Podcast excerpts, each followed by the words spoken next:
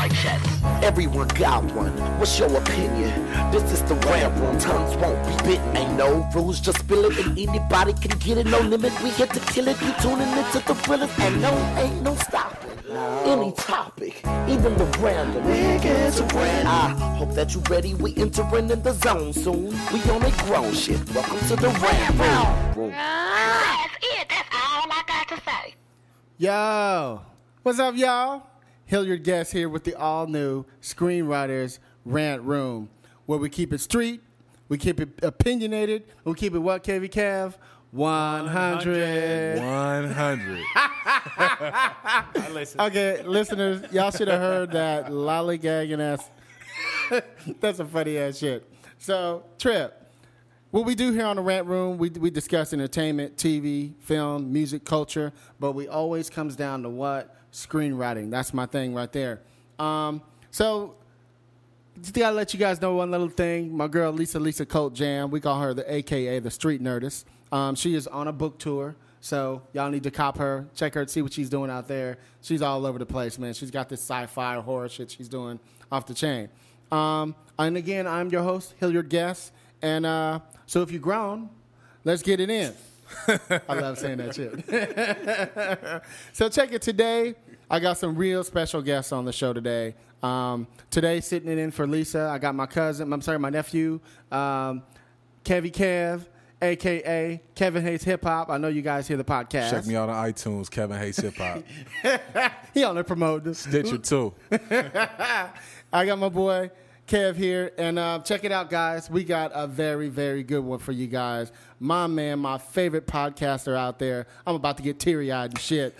My man, Mick Betancourt from the Mick Betancourt Show, y'all. Hoo hoo hoo hoo. Yeah, thanks for having me, man. Hey, what's up, Mick? How you doing, buddy? I'm good, man. Happy to be here, and I'm a fan of your podcast as well. Oh, thank you, man. Yeah, thank that's you. That's why I joined in for the 100. 100. Y'all see that? See that? That's love right there. That's love right there. Yeah. So, first of all, I just need to gush to my man, Mick Betancourt, before we get into the show. Now, as you heard me say, you guys, he has my favorite podcast. Now, when I first briefly kind of met you, you probably don't remember, I met you at the Writers Guild. Oh, yeah. Yeah, and I was sitting in the front row. Yep. Uh, they did this really kick ass little panel. And um, the next week, I ended up on my, I think it was episode five of my previous show. I did a whole thing about podcasting based off the shit I learned from you guys. oh, cool. Yeah, because you know what I mean? Because I know you're all about giving to everybody. Yeah. So my whole thing is too. So I'm like, well, if I'm going to be podcasting, I got to give them some game too. So I went down the list because you went down the list of things motherfuckers need to know to, to make their podcast better, didn't I? You did. And um, it helped both of us. You know Yeah, what I mean? that's awesome. And I've heard from so many other young pop- podcasters going, dude, I didn't know I needed to do that. I didn't know I needed to do that. I was like, motherfucker, I didn't know either till Mick fucking said it. you know what I'm saying? So little shit that I learned that just made it so much better. Um, but one of the things that I love about you, Mick, is every single me and Kevin, do we not? Every single episode, I call Kevin. Kev, did you listen to Yeah. Mick's last show? Don't know. Definitely, man. Every single episode. The first show that we ever heard was the one um, with um, Maronzio Vance. Yeah. Dude, that show, I know it registered for Kev because Kev has a very similar story in the sense of um, the way he did his PR and all that stuff and how he kind of fell out of love with it for a little while and he had to kind of find himself and he started going to the beach and taking care of it. He lost all kind of weight, like all this type of shit. You can tell him, Kev. Yeah, man. It was Mariana. What's his name? Yeah. Maronzio uh, Vance. Maronzio Mari- Vance. Maronzio Vance was the first one I heard, and uh, I remember you had went to the Guild Mm-hmm. and you had seen him speak. But it was more or less when I heard him talk about how he was going through so much shit, you know, in comedy, and he was doing all these things for Kevin Hart or whatever. I went through the same thing in hip hop. Mm-hmm. I was putting a lot of people, making them really, really rich, and in, about two years ago, I fell out of love with it. And I had a buddy of mine that coined Kevin hates hip hop. He works for this site called Hip Hop DX. Shout out to my man Justin uh, Hunt. but Brothers um, always got to shout out somebody. gotta shout him out, man. What up, Justin?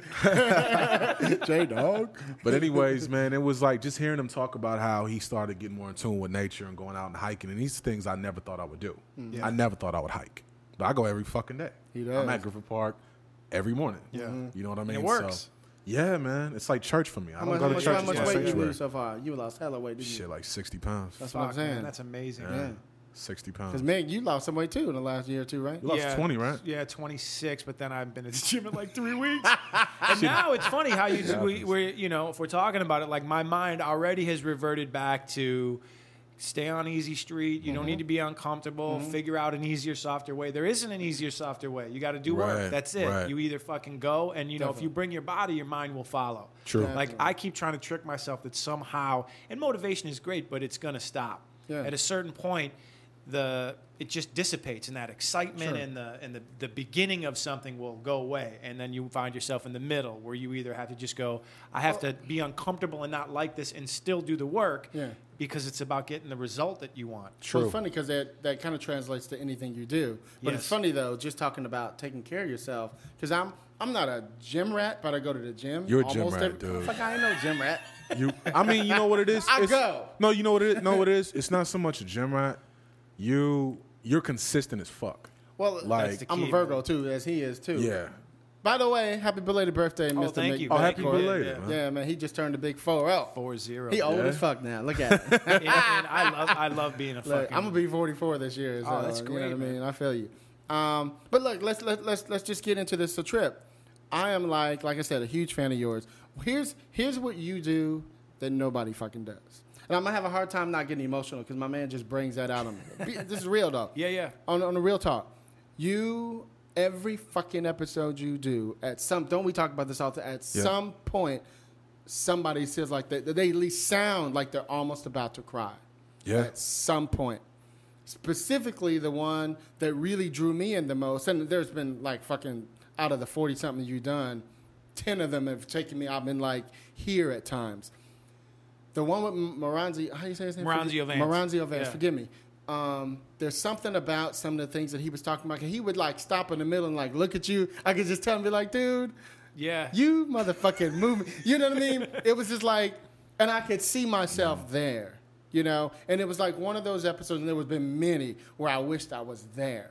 So I added this new thing on my new show where um, I started the new baby writer seat, where it's no longer wanting to be the fly on the wall. Motherfucker, you come be, you can come sit. Oh, that's Listen cool. to us, get it in. Yeah. You know what I mean? And now people are hitting me all the time. Can I come? Can I come? Can I come? Yeah. You know, just because I know other people would want to do that. You know, they want to be the fly on the wall. They want to sit in that room. You know, you, you hear a concert, you're like, God, I wish I was at that concert. Yeah. I wish I heard that podcast. You know what I mean? So you one of those dudes for me, and I, I'm a podcast head, but your show, I don't miss a show. You know, so I just had to give you that. I had to gush. Thanks, You man. know what I mean? I was, was- This is the first week too that I missed an episode. I don't know when this is going to air, but I, I was trying to get through a year, and I had some audio issues. You didn't like, put one out this week? No, you know what I do? I take right. my ring thought like this, heard- I and I, I click it on my this hand, but I. I don't have mic stands like you guys Oh, okay. have, so I was holding the mic and flipping the ring, thinking that it because I wasn't clicking it on the actual mic, Okay. Oh, but it was picking up like the thump of it. Yeah. we're having a hard Ah. time Throughout the whole thing.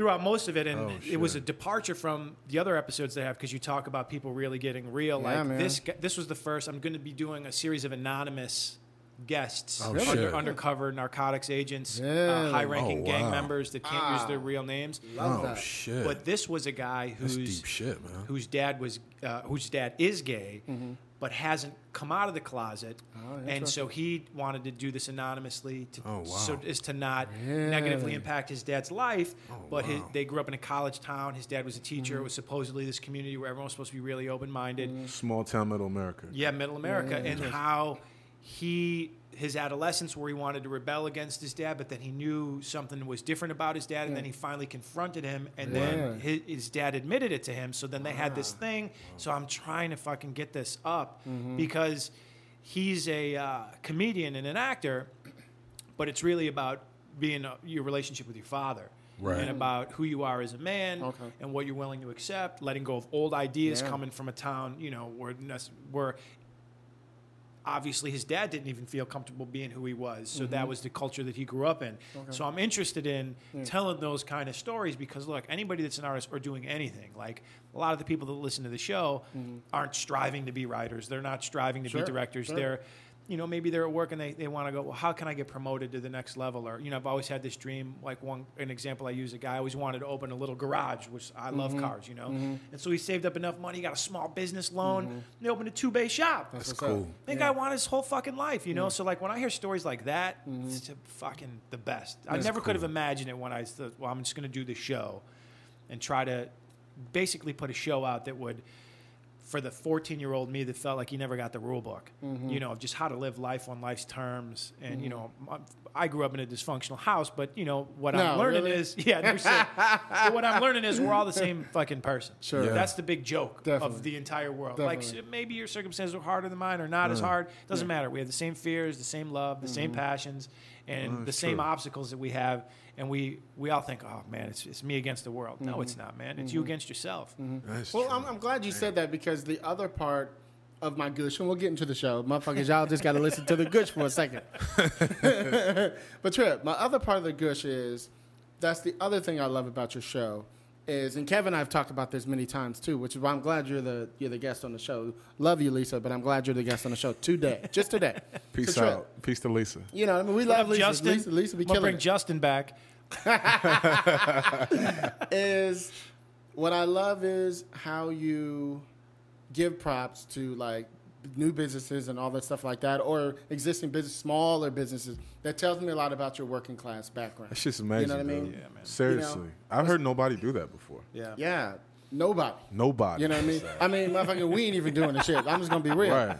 so, Trip, because for me, the reason why I started this podcast and, and the previous one was um, like I teach at the Writers Guild and a bunch of other places. I wanted a venue where I could be more me. Usually, when I teach, I got to watch what I say. Mm-hmm. Sure. I got to do whatever. I'm like, fuck that. I'm gonna have a potty mouth. I need to Yeah. be able to just go in and give people, you know, information on shit that I have learned from my point of view. Like when I teach, I teach you about shit that I've done. Yeah. I say I had a meeting at this producer. Here's where I fucked up. You know what I mean? I teach you from my point of view Mm-hmm. of where I'm trying to get. You know what I mean? So you can learn and not make those fucking mistakes, which is I know what you do. Sure. You know what I mean? So that's the last part of my glitch. I just had to. Well, cool, I man. can I'll keep going, it. motherfucker, the whole show. I would just, I'll tell you this, man. The Mariano episode, Ah, yeah. Mm-hmm. first time I heard that was two months ago. And this was before I even launched Kevin Hates Hip Hop again. I was on another network previously Mm-hmm. with uh, my uncle. But um, there's a lot of game that he told me about that you were talking about the Guild. Mm-hmm. And when I heard it, it was just real. You know what I mean? And you know, on podcasts, you get a lot of ass kissing and Mm-hmm. all that bullshit, but Yeah. yours is very, very honest. And I appreciate that. Yeah. That's why I listen every fucking week. Thanks, man. Every I week, tell man. guests when they come on, I go, "We're gonna, we're gonna. It's not a, we're not gonna bullshit. I mean, we can a little bit, and that's fine. Sure. But it's, and I'm gonna also trade horses with you, so you don't feel like it's an interrogation, Sure. or that you're having some therapy session with me. We're gonna actually get into some stuff. Mm-hmm. Right. And I said, but I'm never going to put you on the spot. I, and if we do, I'll be sitting right next to you if you feel like you're on the spot. Like I'll be telling you similar experiences that are mm-hmm. vulnerable because I think there's, especially in a town like LA, you know, where you feel like you got to be macho or, you mm-hmm. know, there's a, there's a certain wisdom that comes with getting older, which I truly cherish, you know, of mm. just being a, a 40 year old guy. Like I don't hide from that. I don't, if you gave me fucking $5 million and said, you, you're going to be 16. I'll give you $5 million if you'll be 16 again. I'd tell you to go fuck yourself. There's no I feel the way, man. way, Being young almost fucking killed me. And I think a lot of people don't.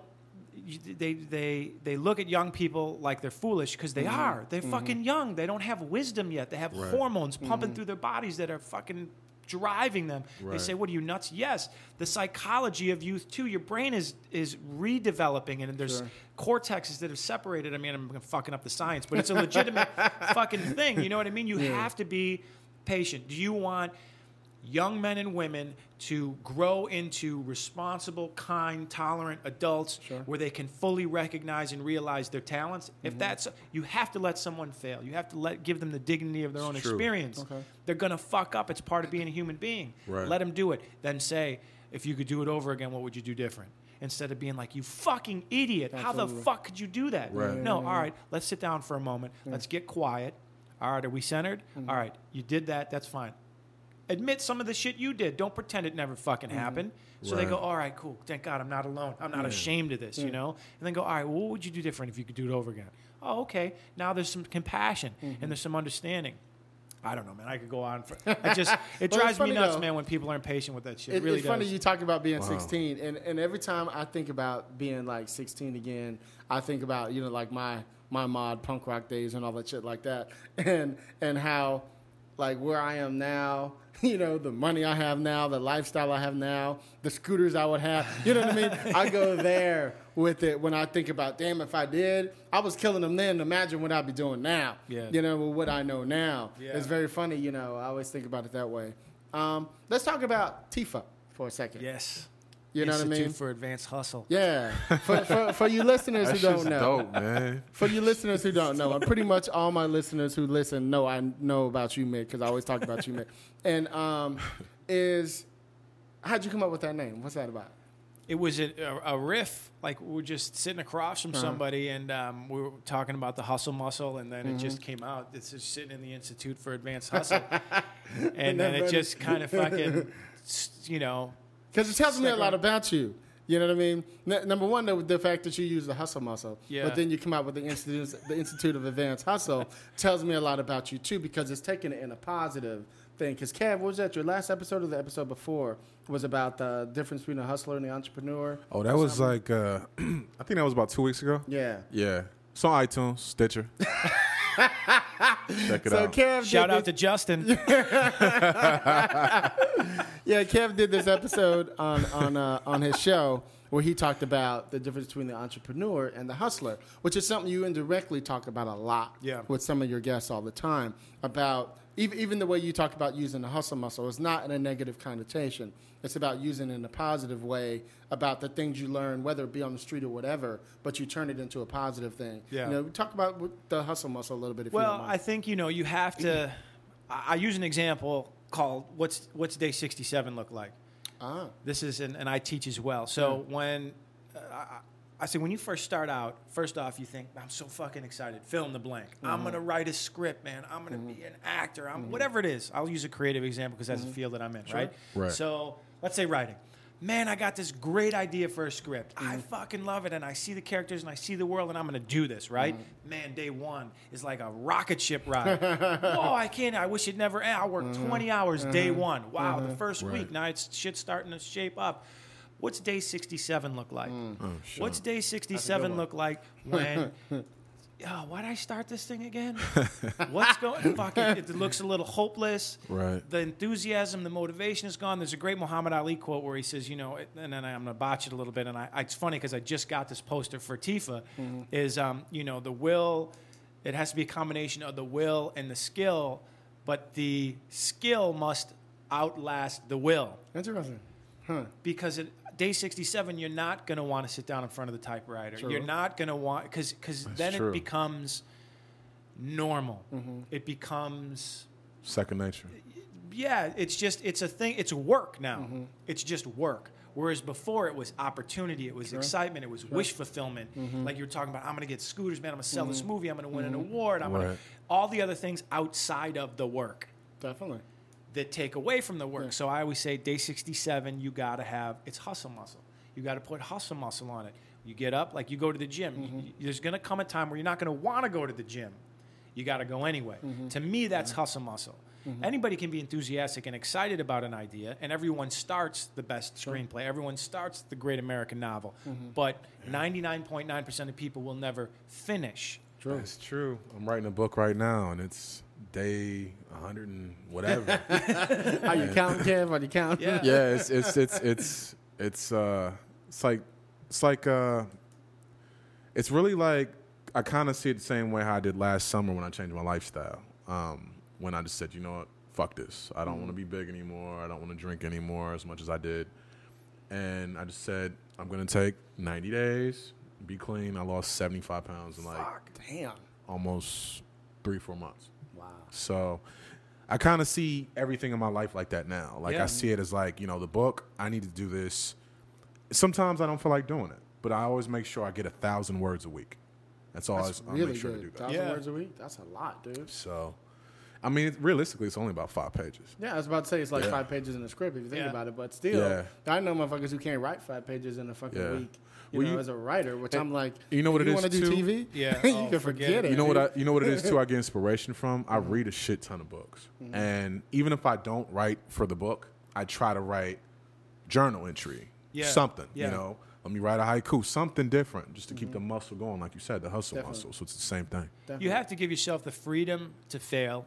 You have to give yourself internally. Um, you have to allow yourself to look bad. You have to True. allow yourself to hurt. You have to allow yourself to be nervous, scared, intimidated, and still do the work. Sure. So I think a lot of there's this weird. Everyone thinks perfectionism uh, is a driving force towards success and accomplishing things. Where actually it's the exact opposite. If you know somebody that's a perfectionist and they do accomplish things, it's in spite of the perfectionism. Oh, okay. Because what happens is you have an idea of what the book should be in your Right. example, right? Sure. And so it becomes so clear and so concise in your head, and you can really feel it, like in down to your cellular level. You know what it is. Mm-hmm. and then it becomes so perfect in your mind that your daily work doesn't match up to this ideal that your perfectionism has created for it. Right. So now it starts to become a little overwhelming, and then it starts to become disappointing. Then it starts to become depressing, Mm-hmm. and then you got to just fuck it. Because why the fuck am I? No, no. Right. This is nothing like I'm, and it's really. Um, I don't want to use the word mental illness, but it's. I think it's a powerful destructive force that a lot of people have. I certainly have it. So you have to do work in spite of that, Oh, and just go, man. I have to allow. I have to lower the bar, which seems totally counterintuitive to how you should approach work. Okay. Man, I have to set the bar high. No, because if you, you, all you have to do is look at the facts. If setting the bar super high, Right. and you're not productive and you're not getting the work done that you need, all right. Well, you you gotta you, you got to come clear with what's what the facts are and what the situation is. Lower the bar, hit it a few times, Lower the bar. get the joy of that, and then raise it up. Mm-hmm. But I, I, I, in my own experience, have set the bar so high and have these ideas and shows mm-hmm. things I want to do. Mm-hmm. I get totally overwhelmed. I just fucking shut down. Really? But now I have a little perspective to go. Oh, that's what's happening. Right. But until I knew what that was, it was fucking paralyzing creatively and just getting work done. I've never heard anyone put it that way before. You know, because everybody they always have this. You know, let me start from zero to, and then in two months I'll be at hundred. Yeah. Even though it takes two years to get to that point. Well, you Yeah. talk you talk about how, and I'm sure you do too, Mick. Is is uh like he gets a lot of young hip hop artists, you know, hitting him up to do PR for him, and they all like, dude, can you get me on the cover of Spin magazine and shit or whatever the fuck tomorrow? you know, they That's that's done one of the reasons why it's Kevin hates hip hop. That's exactly. that's honestly that's one of the reasons why. Because I was just like, you know, I had to realize too. I'm 29, but at the end of the day, I feel a lot older than I really am. And you know, a lot of cats my age and younger, they have this whole microwave. You know, oh, I'll pay you to be my publicist, and I'll be, you know, on MTV tomorrow. Yeah. it's like, dude, no. Two a lot of my artists I had for two, yeah, a lot of my artists I had that got on MTV and BET and all that shit, three years, two, three years, Yeah. making no money. no money, Yeah, no money. Shit, my first two and a half years of business, I wasn't making shit. I moved down here with what fifteen hundred dollars, and I turned that into a few hundred thousand in a matter of six, seven months. So, I don't know, man. It's just like I, I've learned as I've gotten older, and like I said, it's weird saying this because I'm only 29, but you got to be patient, and the main thing is you have to be consistent. definitely. And a lot of shit in my life I wasn't consistent with. I wasn't consistent with. But last summer I was just like, fuck this, dude. I gotta be more positive. I gotta let all the cynicism go. You know what Yeah, I mean? yeah. So Okay, since, since we're talking about that, let's let's let's let's go back to Chicago for a second. Sure. So you from Chicago, Yeah. Chi Town? you a Bears fan? Huh? You a Bears fan? Yeah. Okay. Blackhawks too? Yeah, I like the Hawks. I like the Cubs because I hate Okay. watching baseball in November. Okay. This works out pretty good. that's hilarious. Because that's a bad season. Is that what it is? yeah, well, you don't have to worry about the playoffs or the World Series like they're not other gonna go, baseball right? teams. Yeah. so Trev, so you from Chicago. I want to talk about. Um, there have been a couple pivotal moments you moments you've mentioned. I've heard over different shows you've done, and you talked about being seven and growing up and with your dad, Yeah. um, in the black family. Yeah, yeah. Let's talk about that. Like, what was Yeah. that like? The, if you, what you remember, of course. Yeah, you know I what mean, it was crazy. It was um, a lot of music, a lot of narcotics. A lot, a lot No, of, there uh, was remember none of those. Tower of Power can function, Parliament. Oh shit. Just um, a lot of cocaine, some with a dash of heroin. That's hilarious. And um, you know, I didn't speak. I'm Irish and Puerto Rican, and I didn't speak uh, uh, Puerto Rican, so Mm-hmm. I just hung out with Tyrone, Dude, Bebe, were the three kids who shared the house. Tyrone, dude, and baby. Every fucking hood has got those three motherfuckers. That's there. true. That is true. I grew up with three of them. And I was like uh, Steve Martin in The Jerk. Like I was like, what? I'm not black. What the fuck? Are you for real? That's hilarious. and uh, yeah, I mean, it was that was just where I grew up. That was, and then we moved to Peoria for a minute, and because my dad was always looking for work. You know, he was a high. He had to drop out of high school. My parents were 16, 17 when I was born to just Oh, take care of me. You know, so you want to talk about They someone being kids. young Jesus and Christ. and feeling Yeah. you know, like the weight of the world on his shoulders and having forced him to grow up a lot sooner. And you know, he didn't really have the the it was hood shit, you know, like there was no his dad was fucked up, his Right. father's father was fucked up, so Mm-hmm. there was no hey, what do you do when, you know, your son uh, you you look at your son and you get terrified cuz you Mm. don't know the an- did you feel that way? Did you what did you do? Who did you talk to about that? Like how did you save for college for Mm-hmm. your kid? Did you Oh, never mind. You're doing cocaine right now. I'll get back to you in a minute. Damn. so like, you know, those those. Plus, uh, sorry to interrupt. No. Plus, you were dealing with, because I heard you say something about the the you guys were Puerto Rican and like you live in a black neighborhood. Yeah. Now Chicago, as we know, I don't know what it is now, but I know it was hella segregated. it's hyper segregated. Still, there's a, probably, there's a I'm political sure. science word for it now. It's, it's beyond what segregated. part of, uh, hyper segregated. Hyper segregated. What part of Chicago were you in? South, Uh, north. west, uh, originally 906 Trumbull, which is a neighborhood called Humboldt Park, which is predominantly you started out as Polish. Mm-hmm. The Puerto Ricans moved in. Polish didn't like that too much. The so they Pol- had the Polish motherfuckers don't play. Hey, there's more of them than anybody, right? They're well, there's Polish? more Polish people. The neighborhood that they moved uh, to, they moved north on Milwaukee Avenue by North Central, Mm-hmm. Which is the last neighborhood I moved into. There's more Polish people, I think, in that neighborhood than there are in Warsaw, Okay. the capital. Oh, wow. So yeah, they have a little little Polonia festival every year. We used to go to. It's I mean everybody's got their pockets, so that's cool. 'cause Right. There'll always be Italian fest or Polish Yeah, fest. yeah, you go yeah. to Chinatown, and everybody's got like a little, you know, their fest, and you go into their, their town, and it's great, man. I, I want to go there miss so the- I want to go there so bad. I got a bunch of buddies there from college. They've been trying to get out me get me out there for It's years. a great town. Could imagine. It's I've only been there once. Yeah. I drove through in like fucking 83, 84 on my way to grandma's house. Oh shit. I was driving. Uh, uh, uh, some of the some of the people that my parents grew up. With, we all grew up at this particular church in the neighborhood. We from the hood, and um, my parents decided to send me away for the summer to go to my grandmother's house in Detroit. So on our way to fucking the D, in the fucking middle of the summer, by the way. Um, they we went through Chicago to some go to some other church, and I remember sitting in the back of the van, looking out the window. This is fucking 1983, 84. So the fucking projects are still there. Oh yeah. Looking out the window, it seemed like for miles. Yeah. There were nothing but projects, projects, projects. McDonald's.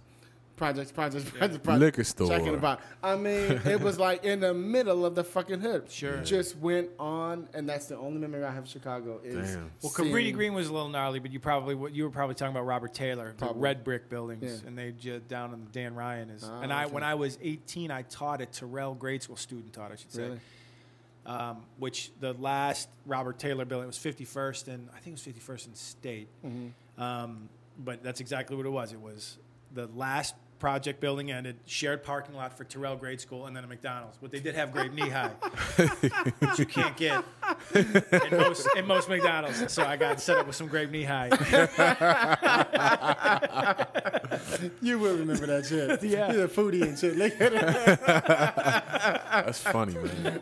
That's hilarious. Yeah. Now, so so you were there till you were like seven, and then Yeah, could my you tell a really my- cool story about your uncle coming to get you? yeah, and all my that dad shit? passed away, and he was. Uh, because he was in his twenties, right? He's 22, 22 or 23. Do you yeah, mind me asking what he died of? He got electrocuted oh, really? on the on the L train. Oh wow. So yeah, and there's conflicting reports to what happened, but Yeah. it, none of it was good. Okay. You know what I mean? So, but he was in the morgue. You know, the first day when you live in a dysfunctional house, Mm-hmm. someone's missing. You're like, I partied too hard. So you call around to his friends. The second day, you think, oh, I fucking got locked up. So you call around, you know. Right. There's right, like a fucking system. Yeah, for there's a system. You call around That's the hilarious. police stations and you say, Yeah. "All right, is anybody locked up?" And then the third day you call the morgue. You know, that's you're the hospital to see. That's just life. get- Yeah, I could that's- I could yeah. kind of relate. My mom was married to a meth head, so Oh yeah. That Yeah. drug is gnarly. that that bad. shit. I was 16. That turned me from 16 to 30 this quick in a matter of four He was months. he was you was a little mean little kid for a long time. I mean, just, I just had angry. I had a reason to be though. Yeah. You know, but I, you know, I can I can relate. My mom had to go through that shit. You Yeah. know, oh, he was party too hard. Mm-hmm. Call the police in three days. you know, so I I understand. Yeah, That's meth is. I never. I think my mom got into it after I had left because she was always she would do like Dexatrim and shit like the farm, you know, storefront Mm-hmm. speed and then regular street narcotic. But meth meth really wasn't around. At least when I was living with her, and then I think that shit Yeah. came in That later shit on. is crazy. So, um, so you were there. You ended up moving in with your grandfather, grandfather for a little while. Well, yeah. Well, when my dad died, my mom's brother came, and I would I would see him. He was a part of my life on the weekends because sometimes I go stay at my grandma's house Okay. in this neighborhood called Oak Park, which is a nice little. su- It's actually Now, was that his mother or her mother? his my mom's mother and my Okay. my uncle's mom. Okay. So I would go stay with them sometimes on the weekend, and it Mm-hmm. was crazy. Like, you know, we, she'd take me to church. Mm-hmm. We go. She had a church right down the street. Catholic. Catholic church. Yeah, it was called Ascension, and you know, this big, giant cross with a dude with nails in his hands and shit. You're just like, what? It like, you know, you're, you're six. You're like, what fucking happened to that guy, man? Like, and Reggie, you don't. You're as a grown oh, person. like, say you never ever saw that. You don't know oh, anything about it. You know what I mean? And you walk into a room and you you're like, what the fuck did that guy do, man? Like, and why? You know, it just. Uh-huh. legit- And I remember looking at it going, that's fine. And then she's like, he did that for you. Wow. And I'm like, what? I didn't do shit. Like, I'm my head, like, I stole a candy bar. yeah, Damn, like, really? like, it was crazy. She'd be like, "You have original sin." You know, we're just really devout, hardcore. Like, Oh, you know, yeah. we all Guilt have original shit. sin and Adam and Uh-huh. Eve. And I'm like, "Fuck that!" I'm thinking in my head, I don't know. I didn't have shit to do with that. You know what I mean? Like, I Right. didn't. Like, it was so. It was very difficult for me to make that connect to Mm. these situations that I didn't have a part of, and I didn't. Because you know, I. Monday through, Fr- I'm thinking, where's this guy Monday through Friday? right. There's just some fucked up shit going in my house. and a lot of the stuff they're talking about, the dude in the robe with the swinging chalice of smoke. right. Right. Right. I wish that that Dude would in the skirt happen. and shit, right? Yeah. So it was, uh, That's funny. you know, it was this weird dichotomy of these two worlds. And Mm-hmm. my grandma would say, you know, like, uh, so what's, it was a big mystery, you know, so Mm-hmm. like, what do you do? During the, the week there, you know, like these little spy missions she's trying to get in. fr- And I'm like, well, you know, sometimes my dad will have a party and they'll put flour on a mirror and mm. everyone pushes their face in it. And oh, sometimes they get into an argument about who got to put their face in the mirror last. And she's like, "What?" Like she was like a, like this Puritan old lady. Right, right. And she'd be making cookies and she'd put flour in her mouth. She's like, "They just eat the flour?" Like just totally like Damn. right over. So it was just it was very surreal. And Mm-hmm. uh, so when my dad died, I moved over. Uh, my uncle came. We were at the f- funeral. And um, he said, "Listen, don't go to bed tonight. I'm gonna come. You can hear me knock on the door, so just stay up." Mm-hmm. And uh, like my aunt was a, a heroin addict, and um, you know it was just without my dad there, it was just not gonna be good. So Mm-hmm. he came right before dawn, knocked on the door. I opened it up. He's like, "We're getting out of here," and I'm like, "Well, what do you? Where are we gonna go?" And he's like, "You're gonna go move in. You're gonna live with your mom now." And my one aunt, who actually had her shit together, woke heard, heard one, the right? Mm-hmm. yeah heard that she was in nursing school. Actually heard the um, commotion, and she's like, "We're never gonna see him again, are we?" And he's like, "Nope." Let's go. Damn. One hug and we're out. So we You never seen her after that? Never saw. no. Wow. I think I saw my grandma at some festival because you know in the summer in Chicago because everyone's been indoors for nine months. There's Mm-hmm. a festival every th- you know 20 minutes. So I think I saw her, but it was so weird. Like I saw her and she saw me, and I'm, I'm it was her, you know. Right, right, and then like I just felt the need to walk away. Like I couldn't Really? even go up and see her, and she didn't do anything, and she left. So it my whole sense of like loyalty and what's mm. safe and how shit works was just you know get get what you can get and fucking mm. move on. You know, like there was really no there was a sense of family and there wasn't because my mom mm. was a fucking lunatic. She'd take me out drinking with her. I mean, you know, it was Right. all fucked up. So it was all crazy, and I just thought, it, you get to a point where you're just like, when I can get out of this, I'm going to get out of this. You know? You know, it, it, it's funny. I hear you talk, and I've listened to you know other shows and stuff. I'm always tripping on. You know, we grew up in the hood, but we lived in a fucking house.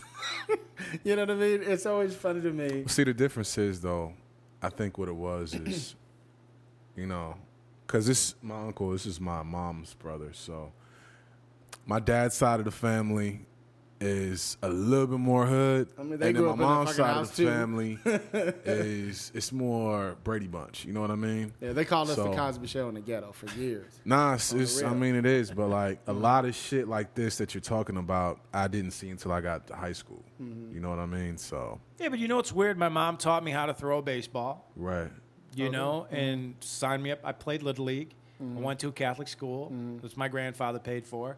My uncle, who was, uh, you know, really cultured guy, worked on a radio show, took me to see Yo Yo Ma. oh, it's hmm. cool. Uh, you know, took me to these concerts, mm-hmm. would give me Shakespeare. You know, so there was this weird like introduction to culture, introduction mm-hmm. to creative things, Right. and then there'd be insane alcoholism, insane mm-hmm. abuse, insane violence, and so there were a lot of conflicting. And no one's perfect, you know. That just happens to be my experience. You know, when you come to terms with it, shit tends to straighten out. you right. know? Were you were you were you always funny as a kid? Or when did that happen? I Did you was, know? uh, you know, I was a fucking derelict. like, just to be totally honest, like I remember, it was Uh-huh. Which I- is perfect for punk rock, though, isn't it? you know, like I remember being like, this makes sense to me, like being Mm-hmm. in church, like wow, like uh, being really moved Mm. by the idea of God and, and goodness and the fact that there's evil and you Right. know evil walks among us, Mm-hmm. but there's a savior. I I responded to all that. I was an altar boy, Mm. and like. uh but then I had this these compulsions to just get in trouble, you know. And you could say like, "Well, Yeah, you they can't help in it.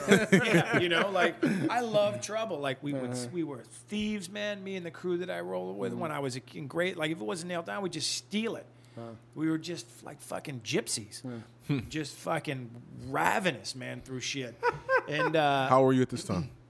fuck 10 11 i mean we'd roll on Oh, our bellies on skateboards and cut off the emblems of cars and we had like these little army sacks and we'd throw them in and we'd bring them to the junkyard and, Take the little Mercedes hubcaps and yeah shit. you know and um, That's hilarious. and then feel guilty about it be like oh we shouldn't have done that you know you go into confession like oh i stole a fucking mercedes thing you know like so it was That's just uh, yeah we'd throw you know break windows just real delinquent shit Yeah. you know i wish you look back i was a fucking idiot and i could Mm. i could certainly blame it on my circumstance like oh rough home getting the shit kicked out of you acting Mm. out sure maybe but the the thing that brought me the most shame and guilt through that entire thing was i did know the difference between right and wrong and i fucking did it anyway Mm-hmm. and so for me I, that makes me feel powerless it makes Mm-hmm. me feel less all the nonsense that can perpetuate the behavior to get mm-hmm. worse and worse and worse or ultimately wind up fucking kicking your ass. I think everybody pretty much knows it's bad or good, but everybody tends to do it because it's the easy way. Yeah. It's the quick way,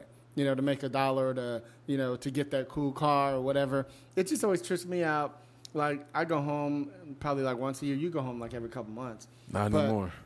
you still see the same motherfuckers in the same fucking house that their mom had, but the fanciest fucking lowrider, cool ass car in the fucking driveway, whatever the you know, the Escalade, whatever. Yeah. It's like that's the one thing that we always relate you to. know like I think you said Cadillacs or some shit, and your neighborhood was like that. Whatever it was, I forget Yeah, what it was. yeah. Oldsmobile Oldsmobile or something. sure the caddy Poor man's poor man's Yeah, uh, you know what I mean. Rolls Royce. It's like yeah, it's no blue matter collar what Rolls we do, Royce. it's like our, our fucking not phallic symbol, but it's like our fucking thing that Oh, we yeah. do that we i just got rid of my cadillac yeah, cadillac's just one dent away from being a hoopty if you're Oh, interested shit. in fucking And now buying a you, now you now you're driving around in an electric car and Yeah, some kinda shit. What it's it? over, man. I'm That's done. Once I was 40, I was like, Prius time. I just wave at trees just when turned I all drive Hollywood by. on me. Yeah, Yeah. I mean, shit, you're That was one saving a lot, Hollywood shit ton producers on gas, man. and. I know. It's, Cost me fucking hundred dollars to fill up my Chevelle. Yeah. Jesus. So when did you when did you um because you you spent a lot of time in the streets.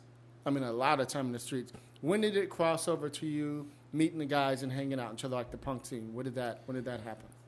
Uh, high school, you know, I wouldn't say like when you say a lot of time in the streets, I don't want to kind of, you know, make it seem like I was some You were you were lunatic you were. out till four in the morning. You know, I uh, there's a there's a the, the punk scene in Chicago's lo- there's a thing called the Punkin' Donuts. There's a great documentary Donuts, called You funny. Weren't There. Yeah, I saw that. Um. Yeah. which is actually fuck. I probably came in right towards the end of that. Mm-hmm. So what people would call the true hardcore scene, I just wasn't old enough to be a part of. But when I was, I started skateboarding at uh, probably twelve, but like Mm-hmm. really like skating ramp, skating street, like it was a thing. Mm-hmm. And so you get turned on to thrash.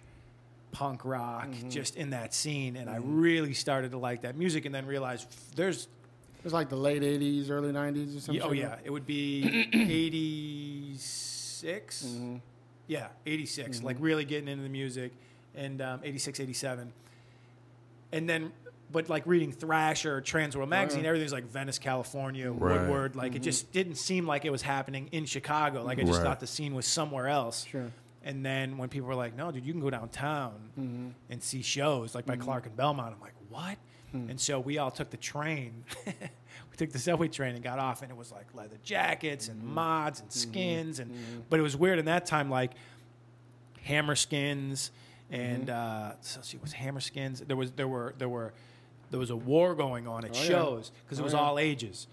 So there was this whole racist group of skinheads that were trying to like hijack Mm-hmm. shows. Like, and I, we literally just kind of skated right into the middle of this. Right. And so then there were Shock Boys, ARA, Mm-hmm.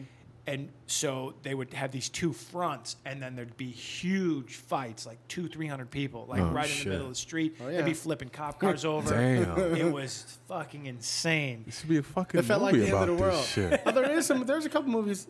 You know they're doing part two of the Quadrophenia, which is pissing Are me they off. really? Yeah, I'm pissed. Pissed off That's about it. yeah. how- It's blasphemy. Yeah. but the mods were always like, obviously on the Vespas and everything. But if that was more of, um, or the Rude Boys, it was just chill. They were tough, but it was more like a presence as opposed to the punks, which were like in the pit and like there was a Yeah, place we don't want to get dirty. yeah. You know what I mean? You know, Yeah, messing up everybody my was sharp. that Yeah. So the, had so the mods were all the pretty boys. yeah, well, yeah, a little bit. Yeah. They were they were they were always dressed up, and um, Yeah. the punks were. There was this club called Medusas. There Mm-hmm. was Medusas. There were Future Shock. Future Shock was a place that was like boarded up, and you could like sneak in, Okay. and they would have parties there later. The Riviera Aragon Ballroom saw like Seven Seconds, Fugazi, Mm-hmm. just great ba- Bad Brains, just great Seen shows. them many times. Yeah, Naked Yeah. Raygun that would Uh-huh. play like every Saturday at the Riviera. So they were just Bad great. Brains. You, you know Bad Brains? Yeah, Bad Brains from Bad DC. off the I went to school in Maryland. Oh, did you really? Yeah. Yeah. Black Flag too, right? Black Flag's from Washington, Yep. right? Yeah. Um, so it was just a wild time, man. Mm-hmm. To just be like, I, I, I remember being at a show, and I don't even think anyone's gonna know this band. So but- well, hold on, hold on. What Yeah. are you What are you rocking back then? What you wearing?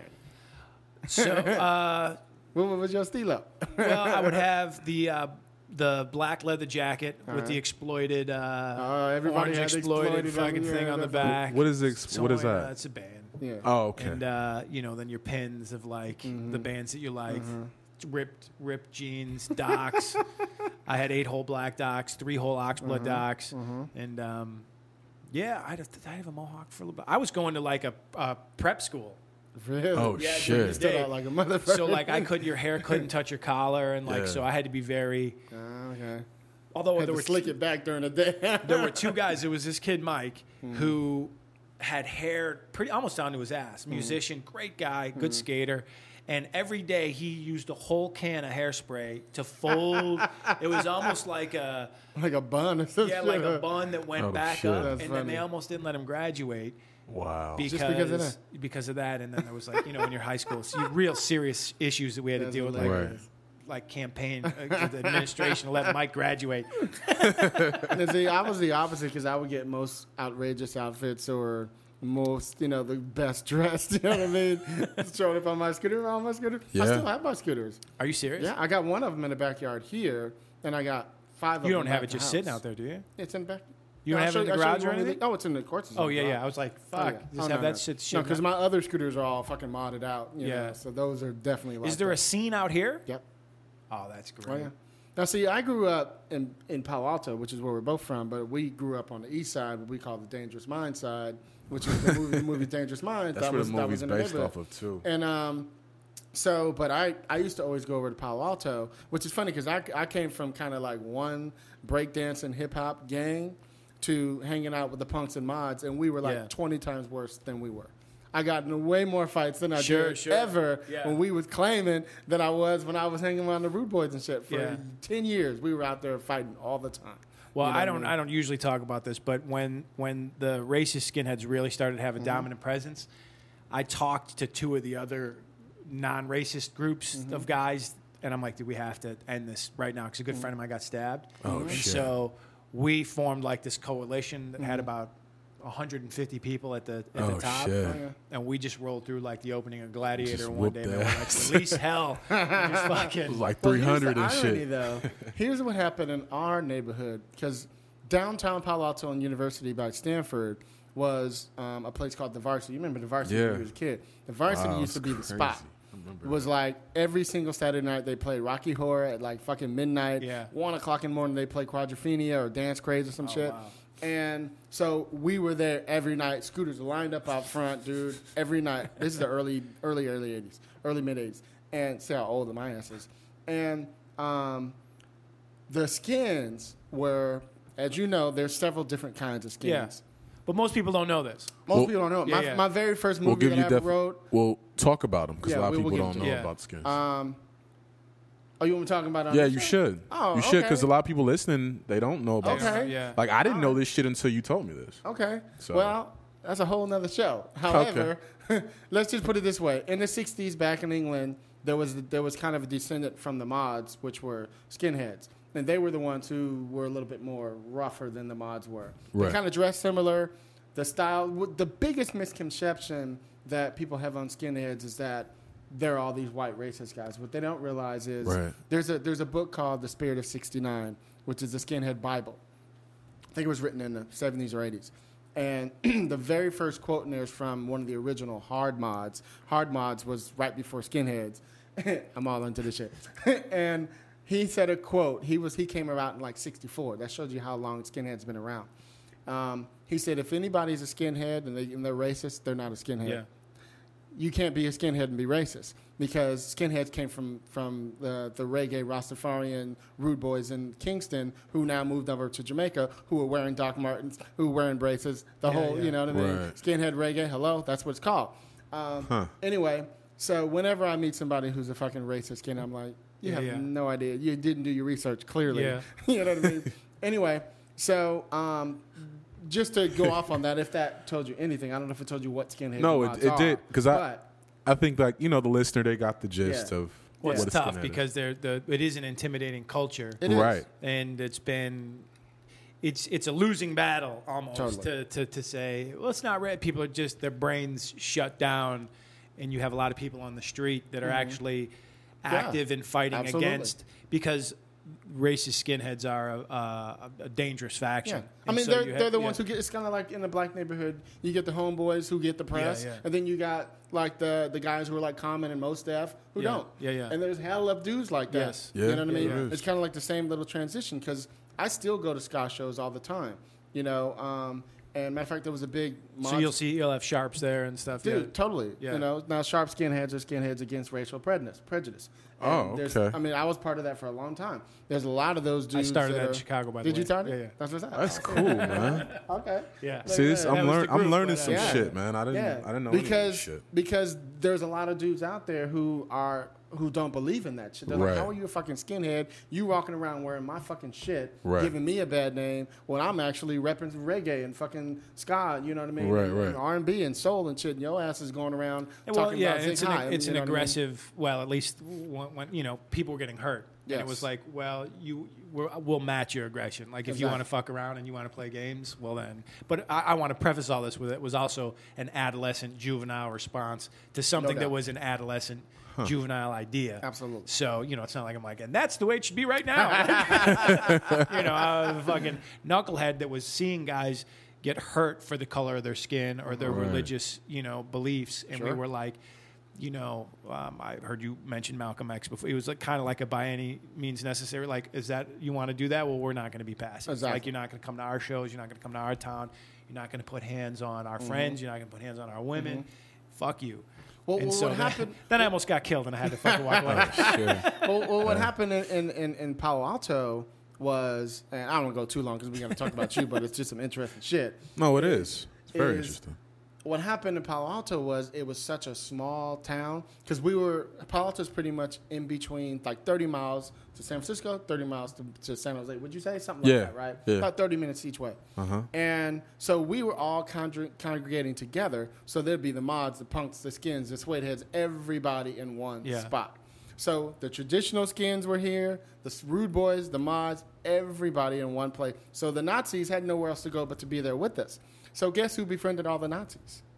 We did. No shit. Now, what I didn't tell you was Wow. there were there were six of us. Remember Lindsay, Yeah. uh, uh, Andre, Quentin, Troy, Max. There was there was six of us who were all black. Was right. Quentin a big dude? Huh? Was Quentin No, a big Quentin's a dude? small guy. That's the first small Quentin I ever heard of. But he's but but he he's a black belt. He'll whoop Wow, your that's ass. it. your ass, He'll kick your ass. I've never met every Quentin I've ever met. Some big is cat. motherfucker. Oh, so you know Yeah. Quentin from uh, the, the movie then, right? You talking about that? No, Quentin? I'm just saying every Quentin okay. that I've met Yeah. that's Yeah. in that scene that Yeah. that's you know you know Yeah. Quentin don't fuck with Quentin. He's like- he's like- Quentin I've ever met. He's like He'll six six stop three all over hundred. your ass. wouldn't he? Yeah, nah. He's a small cat, but he's a black belt. He's Yeah. whoop, he whoop a lot of ass. So. But we had such a small. I don't want to call it a small scene. It still was a couple hundred of us, but it was a pretty small scene compared to when we go to the Batcave in fucking San Francisco, you know, and they have a fucking big scoot scoot rally or some shit, and it'd be a thousand motherfuckers looking like ants coming over the fucking you know the hills and shit. That Dude, I got pictures. It's fucking amazing. And um, I'm gonna see a movie about this yeah, shit, dude. dude. there's tons. Well, there's not tons. There's a few. And um, the very first movie I ever wrote was a movie called Rebel Yell. And it's a true story in how skinheads became skinheads. That's the movie that got, the script that got to Sundance on Oh, one draft. cool. You know, because people never seen this fucking story. Yeah. I wanted to tell a true story. You know, and what I did was, um, what if we went with, I was always fascinated with Sting's character in Quadrophenia. He played the ace face, the sharp dressed one, which is always me. You know, I don't ride my scooter if I'm not sharp. Still to this day. Dude, I gotta have the look on. I don't have to be in a suit, but I need to be tight. Yeah. You know, you know. Yeah. I Yeah. be tight on my scooters. Yeah. And st- I feel it's disrespectful. Motherfuckers be here in LA fucking flip flops on. I'm like, dude, you're on a fucking scooter, really?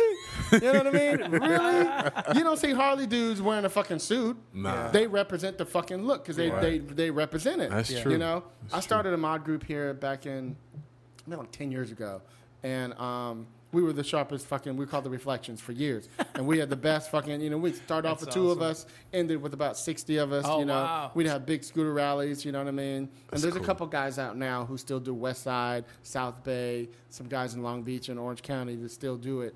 And um, but nobody's really doing it hard. Yeah. You know, people are. You know, it's hot here. The motherfuckers don't want to get dressed up. I'm like, yeah. well, what the weird fuck are you wearing it for? Yeah, you know yeah. what I mean? Anyway, I can go in there and shit all day. I love that shit. Um, so let's jump into a little bit of how how you got into comedy and how did that happen? Because I really want to hear about because you're all into the first, which I love. I'm all into the how. Like, how did that happen? Mm-hmm. Yeah. You know what I mean? Well, I mean, I always, you know, I, I would class clown. I was Mm-hmm. getting in trouble for talking, trying to make people laugh. Sure. And then, um, you know, the honeymooners. I'd watch the honeymooners with my grandfather. Oh, and he would laugh, and I. But, you know, the honeymooners to me still is one of the funniest shows that's ever been Absolutely. made. It's just a perfect show, mm-hmm. but you know, screaming at his wife and I'm gonna fucking punch you. Like there's some really dark. it sounded it sounded like you're like home, right? Yeah, and, and then, and then you were laughing and you're like, oh shit! Like this is you could do that. Like, so I would always do like physical comedy at school. Like I'd fall off chairs or I'd throw myself down, you know, just to get the laugh. Right. And that was a very physical show. But then when I got into high school, I started listening like uh, Eddie Murphy, Pryor. And you talk and about then- Pryor a lot. Yeah, I know Pryor's probably your favorite, it is seems by, like. by far, by Yeah, far. definitely. And um, but you know, Pryor would talk about being addicted to heroin. You know, Mm-hmm. knowing his, Right. and his mom and, and prostitution. You know, unfortunately, my mom went down that path a little later in her life, so it resonated really true with me. I saw comedy on a um, almost like a buffet for a horrible example of like fatty falls down. It's pretty simple. you know what I mean? Pretty It's simple. Farley. Fat guy You falls ain't down. talking about like he's He fat. left. but I like that. You know what I mean? Like Farley, exactly. Yeah, Yeah, Farley. Man, Tommy Boy, I could watch a thousand times. Is Animal Farley House. from Chicago? Yeah. Well, he's from Wisconsin, but he went to Second City. Chicago. At the time that you were growing up, you guys had the best fucking comedians. Yeah, no doubt. That's the same right now, Seriously. man. Like if you Yeah. watch all of um it's weird. I came in um you know how skating was the shit, then it disappeared, then it Yeah. came back and now Mm-hmm. it's kind of back. The same thing kind of happened with stand up. Huh, 80s it's was great. All the comics got shows, then it got the mark got oversaturated. Right, it right. fucking died. Mm-hmm. Three quarters of the comedy clubs closed. Oh, I shit. came in right at that when there was like one club, but I wanted to do stand up. You talk about the how and so I, I, I had wanted to do it and I heard about open mics and then finally I said, fuck it, I'm gonna go and see what this is all about. And I just mm. went and did one open mic, and it was awkward, and I didn't do well. Mm. And I, we weren't well received. I went with this. I started doing them on my own, but I, I brought this kid named John Roy, who's a very successful comic Oh, that now. was your first show, right? Yeah. Yeah, yeah, yeah. And we were roommates when when I was, I think I was 19 or 20, and he was mm-hmm. not. Okay. You know, so we've known each other for a long time. He was in a band. He goes, dude, you got to come see my band. Hmm. So I went to go see his band, and after his show, he said, "What do you think?" I go, "Dude, you got to do comedy." Oh shit! this is fucking ain't gonna work for you, man. So he came with me, and we went out one night and, and to an open mic, and we were treated. They would just go, "Wow, there's no spots." I mean, hmm. really, fucking first introduction into just fuck you, competitive, Right. cliquish whole thing. And uh, but I went up, and I think you know we couldn't get on that night, so I was like, "All right, that that must be what this is like." Right. And then finally, just started going up, doing sets, really trying to see, well aware immediately of how difficult it is. Now, were you writing at the time? Well, well, I wouldn't write out. I wrote out like this is something I want to talk about. So I uh-huh. didn't even know how to write a joke or how to write a uh-huh. funny story. I just uh-huh. thought you had would it a be funny if and I you t- kinda premise go- exactly. That shit seems so fucking difficult, Oh my dude. God. just I premise. touch it. Yeah. I couldn't imagine that shit, dude. So you get like two funny minutes, and then someone's like, "You mm-hmm. got to do five minutes," and you're like, "Fuck, five minutes, Yeah. man. How do I? What? I got to talk just me for I see these minutes?" cats do thirty hour long specials. I'm like, Yeah. how the fuck do you do that, dude? that shit's amazing. I headlined last night, and they're like, um, How long did you do last night? they. I thought it was gonna be 50. There are 15 comics on the show. Damn, God, come on now. So it's too many, dude. Exactly. But the audience was great. The show started at 10. I went on at midnight and I Ooh. did Okay. 10, no, 15, but the show went large. So, like, do 12. And I'm like, fuck, how am I just going to do 12? Like, because now I'm on the other side of that of like, what am I What do going to cut do that's only going to take up 12 minutes? Because I'm not a TV comic. Like, that Right. was a, I, I know. What does that I mean am. for the people? Who don't Well, you know, like if you're going to go on and do the Late Show, say, Mm-hmm. you, whole idea was to go on and do Carson or the Tonight Show, right? So Right. to go on and do Jimmy Fallon Show, right? Right. It's, uh, so it's a total of four and a half minutes of material because it's a five minute spot. Sure. You Give Okay. it 30 seconds for applause breaks. Right. So it's four and a half minutes of material. And it's just a very special, unique. It's got to be TV clean. Yeah. They want a point of view. They want Right, a right, right, all these things. And you know what? I'm not going to say I'm like Pryor, Mm-hmm. but my style is I would actually probably say like Cosby, a, a Cosby Pryor hybrid, where the stories that I oh, tell are Oh, shit. autobiographical. They mm-hmm. tend to be more blue, Right. with really kind of dramatic stakes that you probably wouldn't think were going to be funny, like the Honeymooners, like my mm-hmm. early influences, like Pryor, mm-hmm. and then like I last night I just told a 10 minute sto- story, the, the 10 minute bit on. Chicago, mm-hmm. the CNN show Chicagoland, how rough it is. It's the murder capital of the country right now, and how shit's totally out of hand. But let me give you one example of me being in a restaurant where a gunfight almost broke out, and so I reenact the whole thing. But I was drunk, and Oh, I'm shit. under the table while two hmm. guys are arguing, and one guy's got a gun. to This the is other real- guy's head. this is real shit at the Golden Nugget on Irving. Oh, and I'm, shit. but I'm fucked up. And I'm yelling at the waitress who's under the counter, and I could just see her, and I'm like, "Bring bacon." I'm like, you forgot my bacon. She's like, fuck you. I'm like, fuck me, fuck you. Bring my bacon. That's funny shit.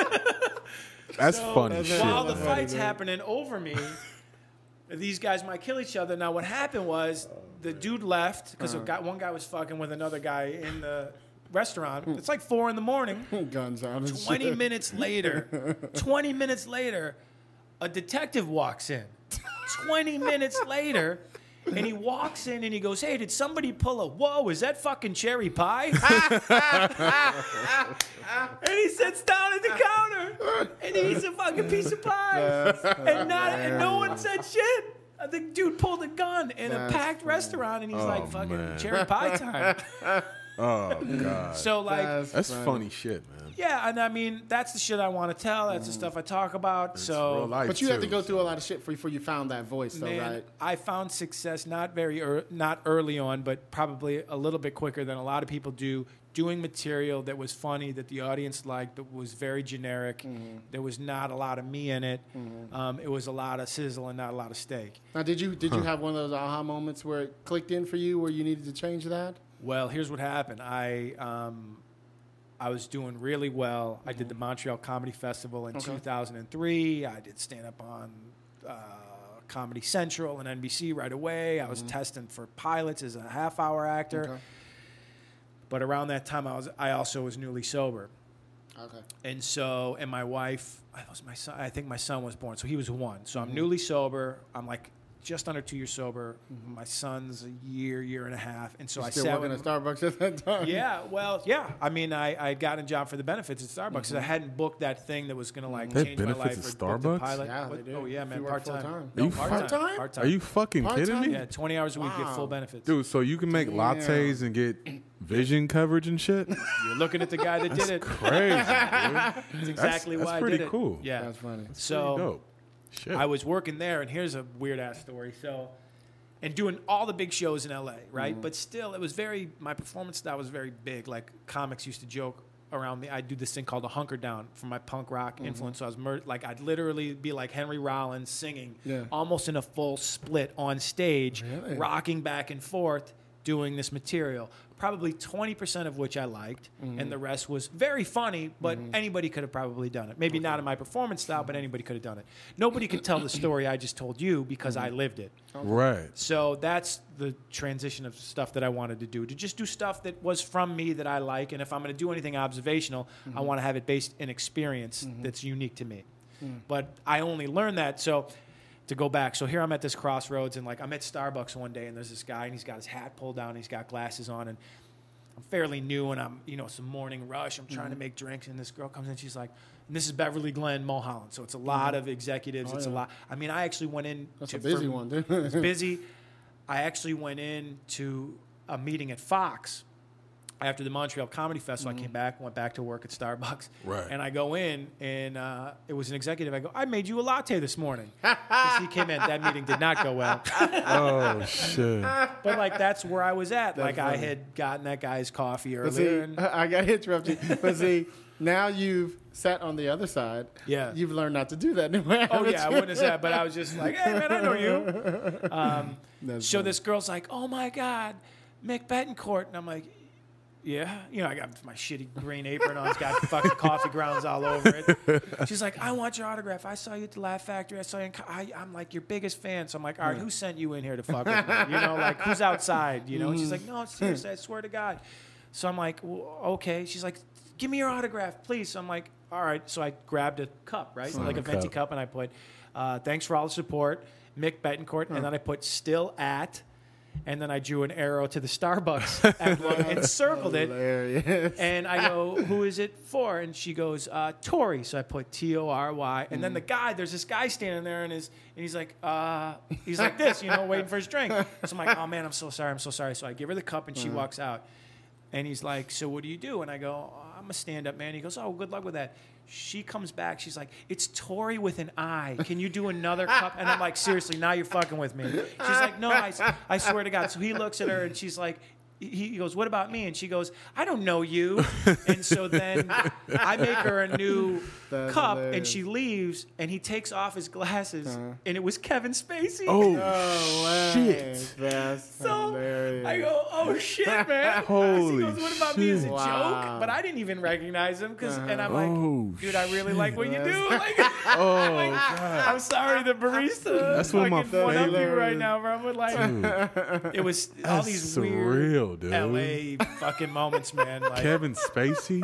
Shit. I was working there and. uh Damn. That's nuts. Paul has drinks on the bar. I'm like, Paul, your drinks on the bar, Paul. And then Paul Stanley from Kiss Oh, okay. goes, "Hey man, don't be yelling my name like that. I don't need everyone to know I'm here." I'm like, "Bro, I'm from Chicago. when I yell Paul, Paul Stanley from Kiss doesn't fucking appear."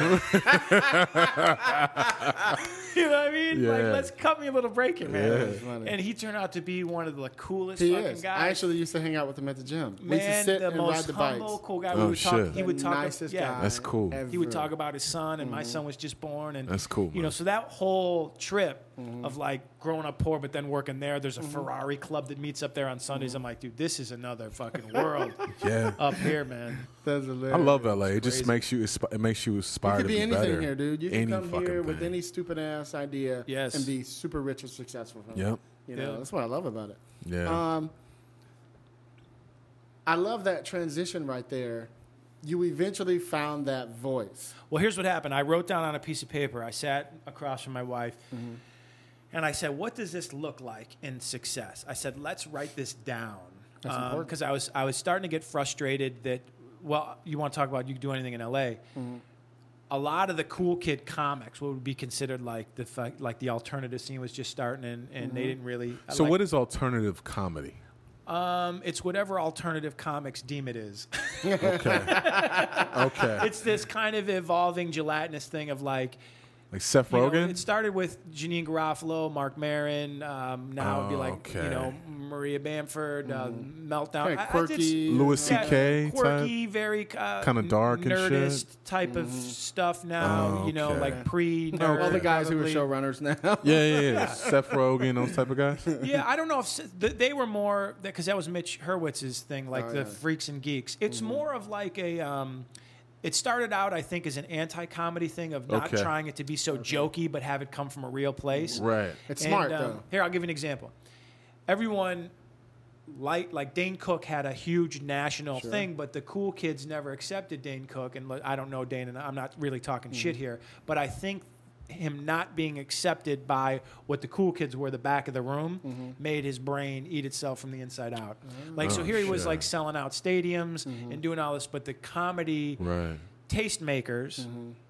didn't dig his shit. They thought it was probably a little vanilla and bland and broad. Mm-hmm. And Huh. so I think that really impacted him. Now, the reason why I'm saying I'm not judging him is I feel like I let the hate fuck with me too Oh, okay. because Because you was- almost quit at some point. I almost quit because I'm like, fuck, th- I didn't like not, I- didn't like do performing well Mm-hmm. and then not being able to do what were considered the cool kid shows. So I started to let that fuck with me. I'll own that. You know what I mean? Mm-hmm. Yeah. And so I said, well, why isn't it? Fu- I'm not really doing the shit I want to do anyway. So maybe that's what the lesson I'm supposed to learn from this. Can I do the work?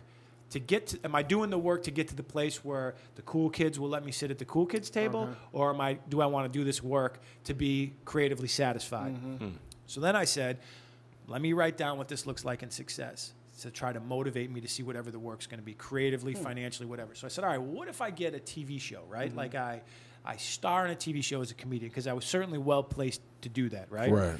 So I'm like, all right, I'll be working 70 hours a week. Hmm. And uh, and you the, the cool thing about being on TV as a comedian or in a comedic role is you can then go make a lot of money touring because Absolutely. Mm-hmm. people recognize you and you have fame and you can parlay that fame into public appearances at clubs and theaters. So I said, all right, then any other free time that I have, I'll be spent out of the house touring. Okay. Now I just showed you a picture before the show, True. and I said to my wife, just so you know, when I and she's well aware of this, you know, when I finish shows, for whatever reason, just like when musicians get off stage, there's always people Girls. standing around.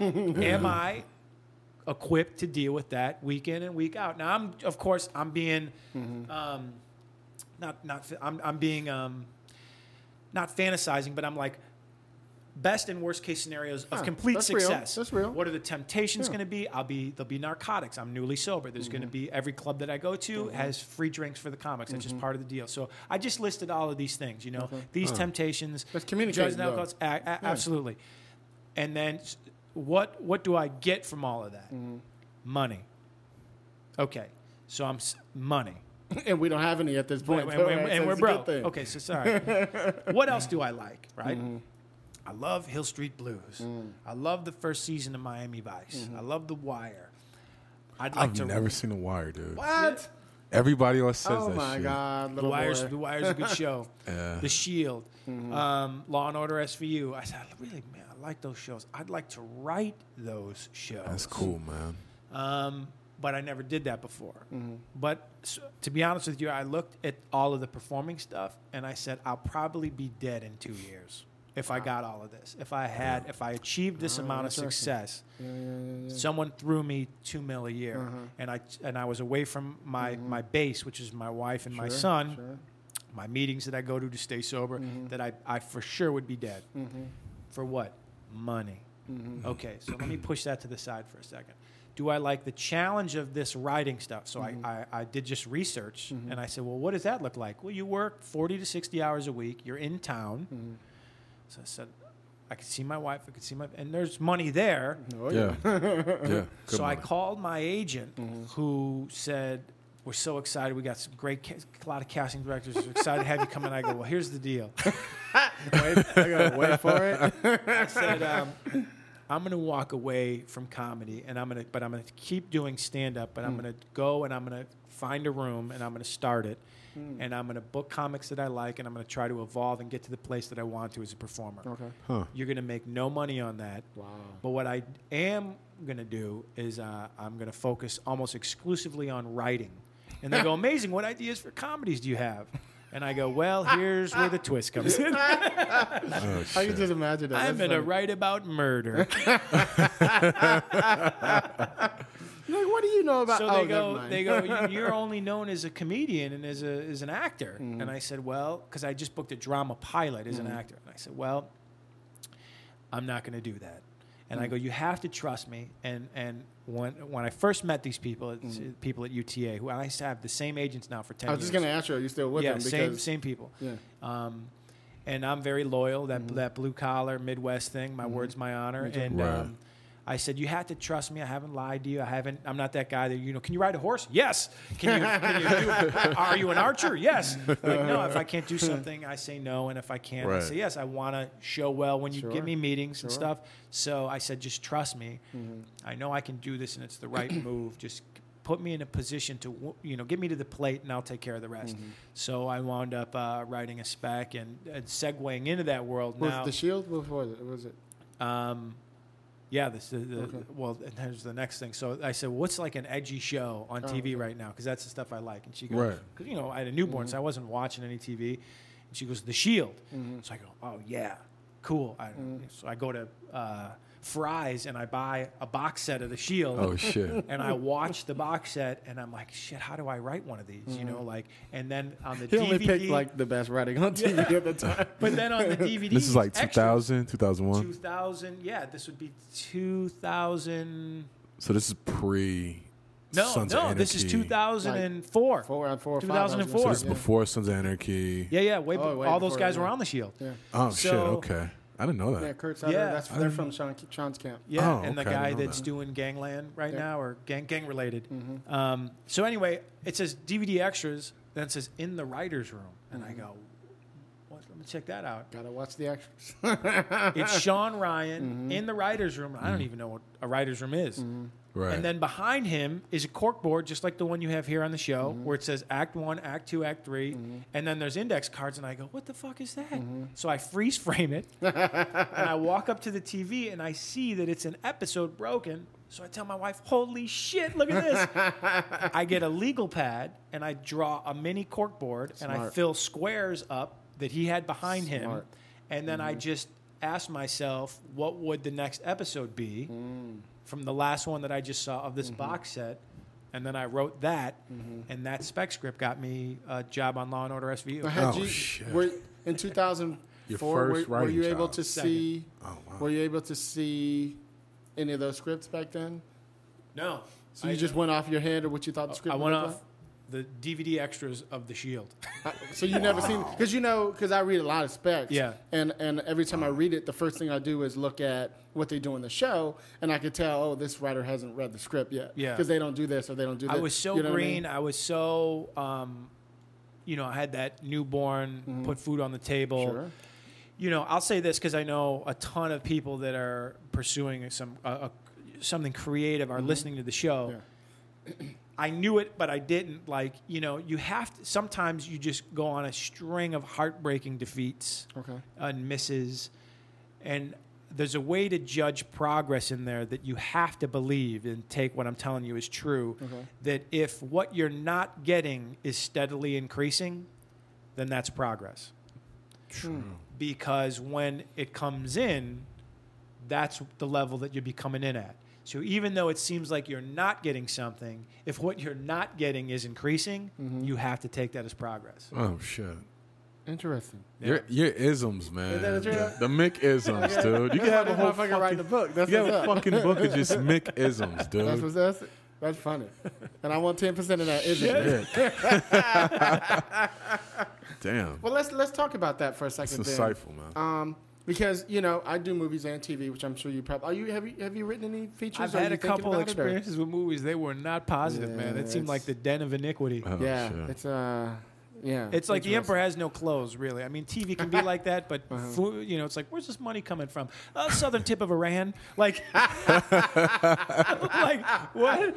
I don't understand what you're saying. Like, Don't worry, the money's coming. We Like, can I pay you on payments. yeah, I'm like this What is kind of payments? shit. Yeah. Well, let, let's talk about that because I think it's an interesting thing.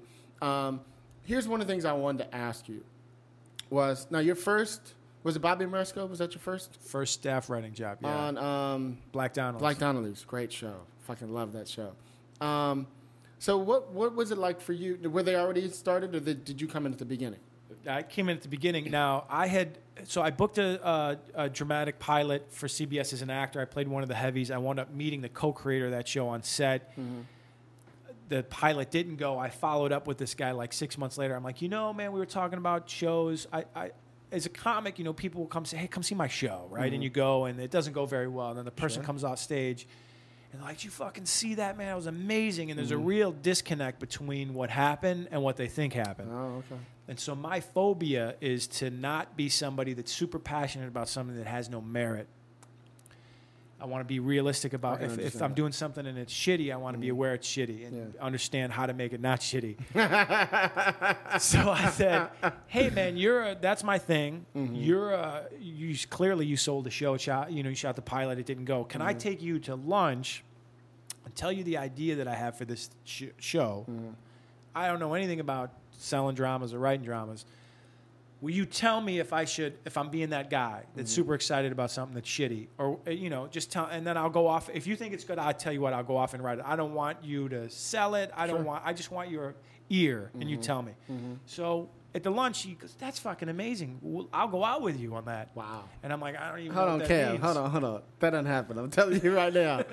that does not happen. They Does just go, oh, really good. Write it. When you do it, send it to me. I'll take a look at it. They don't ever Right, go, right, right. "Hmm." You know, so you must Yeah. have had a really good idea. there. Yeah, I mean, and uh, again, broke. And I've told this story on on uh, before. Hustle muscle, man. What's that? When you're starving, you'll hustle your Yeah, ass Yeah, but off. you know what? Like, I didn't want to. I was starving, and I was, and I was like, why? And I didn't want to call him. Mm-hmm. You know, I don't know if it was an ego thing or a shame thing. I'm like, fuck, this guy doesn't know me, man. I'm not mm-hmm. gonna be that guy with my hat, my, my hand out, my hat out. You know, Right, right. can you help Sure, me out, sure, man? sure. I don't, Right. I'm not good. At, I'm still not good at that. Mm-hmm. yeah. And just saying, hey, can I bend your ear a little bit? It just seems weak and petty to me. Not real or not, that's just yeah. how it feels. I feel the gotta- same way about that it's type of tough, shit. man, to do Yeah. that. So we went out. He was very cool about it, and now, you know, I'm I'm piss broke, mm-hmm. piss broke. Two, you know, t- two weeks maybe from having to go. Like mm. cheesy Hollywood story, like mm-hmm. son, my wife's like, I don't fucking, mm-hmm. I know you got dreams, but fucking, we gotta go. Yeah, yeah, yeah. and uh, so we go to uh, where to see? He had his. Uh, we went to the production company he had to deal with, and they liked the show. Then we mm-hmm. went to Paramount, mm-hmm. that the production company had to deal with, and they liked the show. And so then we're going to go into CBS and we're going to pitch the show. And I mm-hmm. never pitched. It's all new to me, man. You know. So the morning of the pitch.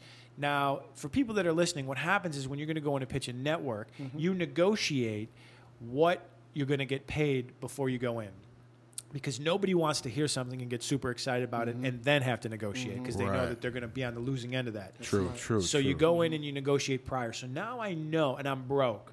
I got a one year old Wow. pretty pissed off wife, and I know what's at stake, you know, and, Right. and uh, it was a good chunk of dough, and so I'm trying to stay cool. I'm trying to stay calm, and Would you uh, have to split, by the way? What's that? Yeah, what you got to split it. It's a good chunk of Oh, money, yeah, but and, yeah, and, yeah. and I don't want to, you know, scream poor mouth, but like half goes to taxes, ten percent goes to the agent, Mm-hmm. 5 percent goes to the lawyer. So you're left with. At the end of the day, probably 25% of what the original number is, which is still awesome for doing something creative and doing what you love. True. So the morning of the pitch, it's at CBS Pico. Mm-hmm. We had a 94 Cavalier Hmm. covered in rust, one hubcap. fucking, you know, 150,000 miles. Shit was on its That's deathbed, you know? I go to get in the car, it's out of gas. And I'm living in the valley at the time, and I'm like, oh no. All the credit cards maxed out. no money. Like this was it. So I go into my wife, and we had already done the cushions thing where you go through mm. and you fucking turn the sofa up and down and go through all the pockets in the thing Yeah. the whole thing under the bed. We're mm-hmm. done. It's done. I'm gonna miss this pitch. And she goes, I think there was a credit card that I never activated. Mm. And so we start tearing the place up and the mm-hmm. clock's ticking to get to this pitch. we take the file cabinet and we start pouring the files on the floor and we find between two files a credit card Wow. with 800 number on it. So I call and they're like, "We sent that out two years ago." oh Shit. and I'm like, "Listen, this is an emergency situation. I'm going to a job interview. I need twenty five dollars for gas. Mm-hmm. That's all I'm asking. You got to put twenty five dollars on this car. Right. So she's like, "Fine, twenty five dollars, and that's it." Go to the Shell station on Burbank and Sepulveda. Mm-hmm. Fill up, put 25 in it, Right. race over the hill, mm. get to uh, CBS Pico. We go in, and here's how the meeting starts. Now, this kid Vince wrote a movie which eventually became Han- Hancock, Oh, yeah. Oh, okay. but it was a spec called Tonight He Comes, which is like the hottest spec in I read it. town. This is good. Yeah, it's a mm-hmm. great script. So this is how the meeting starts. So it's the production company, Paramount, CBS. We're sitting there. The lady looks at Vince and she goes, "I just want to tell you that your spec script is probably one of the greatest things I've ever read. Like better mm-hmm. than Oh, fiction. Mm-hmm. Certainly, I mean, Every it once in a is- while, one comes along. It's- Yeah, and she's like, "This is," Wow. and I'm sitting there going, "I, I don't even." I don't even know what the fuck I did. Like, there's, you're gonna, there's gonna be an awkward pause coming up here in a second. I'm pretty sure about that. So sure enough, that's how the and they. So thank you so much for coming in. And, this then, is like a spec script that you wrote from. he wrote. Oh, okay. I haven't okay. written shit. Oh, okay. Yeah, they're So just coming in they're to pitch jo- the they're oh, jocking, Oh, they're jocking him about how great his thing mm-hmm. was that he Right. wrote. That you know, that was everyone read that they wanted to be in business with him. He mm-hmm. created that other show that I Yeah. acted in, and so mm-hmm. now they wanted to do business with him again. Mm-hmm. And we're sitting in there and packed, and all these powerful people, and so everyone kind of nervously shifts towards this guy who hasn't done. And I go, well, listen, you know, I, I write Christmas cards. so uh, they're very jovial and jolly. I don't know if you've had a chance to read any of them yet, but it's like Merry Christmas, Feliz Navidad. I mean, there's a ton. Of, I'll just you know you could read that shit after I leave. Break the nervous fucking tension of like this great writer and then this totally unknown guy and I couldn't pretend. I didn't want to go the other way and be like you know guys I can send you some stuff later that you, you know I didn't have it. And I wasn't going to pretend. So we go in and we do the pitch thing and so we thank you know th- thanks for listening and so we're waiting by the elevator and the producer goes you know what? Let me just go in and see what uh, just thank him again. You know so he goes in and we're waiting by the elevator comes out and he goes hey congratulations. Uh, I go oh they liked it he goes no they bought it Oh, and so I'm like, then it's like someone grabbed me by the throat, you know. Then you're like, all right, act like you've been here before. Act like you've been here before. so I'm like, oh, that's really great news, guys. That's really congratulations to everybody. And so like, I'm like chewing the inside of my cheek because I just fucking the floodgates are starting, man. I'm just like, just don't fucking cry in front of these motherfuckers. Wow. so Man, we get in the mm. elevator. We go downstairs. I'm like, all right, now you know, no cell phone. I don't mm-hmm. got, you know, there's nothing. So everything's been turned off, taken, repossessed. so I run from CBS Pico to Farmers Market because I remember in that outdoor market they got payphones in the back. So I call my wife, collect. At uh, the hotel she was working at, front desk, and I'm like, "They bought it! Can you believe it?" Like, oh, man, it was shit. crazy. So, that's amazing. That's so a that was of the I a just first. story. love that. yeah, That's a great story, of that. man. I remember Oh, you talked about how even when you got um, Monster Squad, uh, Gangster Squad, I'm sorry, yeah. um, about how you cried like a little baby. Yeah, about well, that, you know, what I I'd mean? had been how long have I been out here? 12 years, you know, and I, I moved out here to, I always hoped that I would come out and, and discover work and a career as an actor and then use that to um, have a writing career, you know, mm-hmm. and it just so happened that it was the exact opposite. And I may never have an acting career, but I enjoy acting. And when it happens, it happens, like in Gangster Squad. Mm-hmm. I went out, I was in between writing gigs. Same thing, I called my agent. And I said, listen, when I read Gangsters, when I read the mm-hmm. script, I said, listen, this is a pretty great script. I said, if, if there's a, he went that way in the script, send me out for it, you know, because I just would love to be a part of this movie. And then they started casting for it. And I said, hey, man, get me in there. Mm. And I go, I understand the call you're going to have to make because I'm a mm-hmm. producer. Mm-hmm. You know, they're going to go, who's this guy? What's he been in? Just get me in there. Because I'm not calling you on every movie. Yeah. I feel like if I can go in and show well. So I mm-hmm. went in, I didn't even think about it. Mm. And I got a call two and a half months later hey, wardrobe's tomorrow. And I'm like, for what? He's like, Gangster Squad. I couldn't fucking believe it, you know? Damn. Yeah, I it was love amazing. that shit. Yeah, it was Love that incredible. shit. Let me ask you one last question. Sure. Now you've been on a lot of shows, right? As a writer and producer, what is it like? I, I think the audience needs. To, I always call it the audience, the listeners. Y'all, What are the motherfuckers. audience? I call it audience. It's just a habit. The listeners need to know what it's like from a working writer on hit TV shows. When you come on a show that's already on, Uh-huh. What's the prep like for you? Like it's already like you came in Law and Order when Sure. it's already been played. Yeah, yeah. What's the prep like for you coming on an existing show? They You sent know, me what- the what's that last. They like? sent me a case of the last two seasons DVDs. I Mm-hmm. came on season seven, Okay. so Oh, they sent me the last two seasons burned on DVDs, Mm-hmm. and then forty-four scripts. And then 44 script. Well, yeah, the the 20, 20 22 and twenty-two okay. of the last two. So I read. Well, first I watched Mm-hmm. all of them, and then I read the scripts to see what. And again, I was a baby writer. I was a staff writer, Mm-hmm. so I was totally intimidated. Totally like, I had no idea how intense and hardcore those fans were. They're amazing. Mm-hmm. And then I went in, and it was um, it wasn't a writer's room. Hmm. So there's two ways on, on dramas that, that normally works. There's a writer's room where you'll have usually an upper level writer kind of running the room. There'll be a cork board or a dry erase board. You'll break story, then you'll beat the story out, and then the story will be assigned to a writer. And you go, you write a story area and outline, and then you'll do a writer's draft of the script. Or in where there's no writer's room, you'll have a board or a uh, you know a, a dry erase board or cork board in your office. You'll break the story. You'll find other writers who you feel like you have a dialogue with. You'll bring them in, pitch them that. Then when they decide the sh- it's in good enough shape for the showrunner to hear it, you'll go get the showrunner. You'll pitch the showrunner the, your board. Mm, then you'll go do story area out everything you normally would have done, but you're mm-hmm. it's more you're on your own. Wow. So everybody has little offices. Everybody has their office. Out, doors are open, mm-hmm. and so you're forced. you- You're either snap in half from the the, the, the, the weight of it, or mm-hmm. you rise to the occasion, and um, you're treated like an adult. You're treated like you're competent, and you know what you're doing until you prove otherwise. So it was a really cool environment to come in. Amanda Green um, was my mentor on that show, and she continues to be a mentor to me. Um, she was phenomenal, and, and so now, and I know we don't have much time, but there's another weird story like you know, I was just happy to get a gig, man. I mm-hmm. couldn't, you know, I did the Black Donnellys, which was before that was my first gig, but mm-hmm. you know, the it was shot in New York. It rode out here. Those guys had just won the Academy Award for mm-hmm. Crash. I mean, it was insane. It was up and down. I didn't. I learned a lot, but it was very sh- sh- quick experience, you know. So now, and that was a writer's room. So now I'm in this thing where With there's, the top people in the world.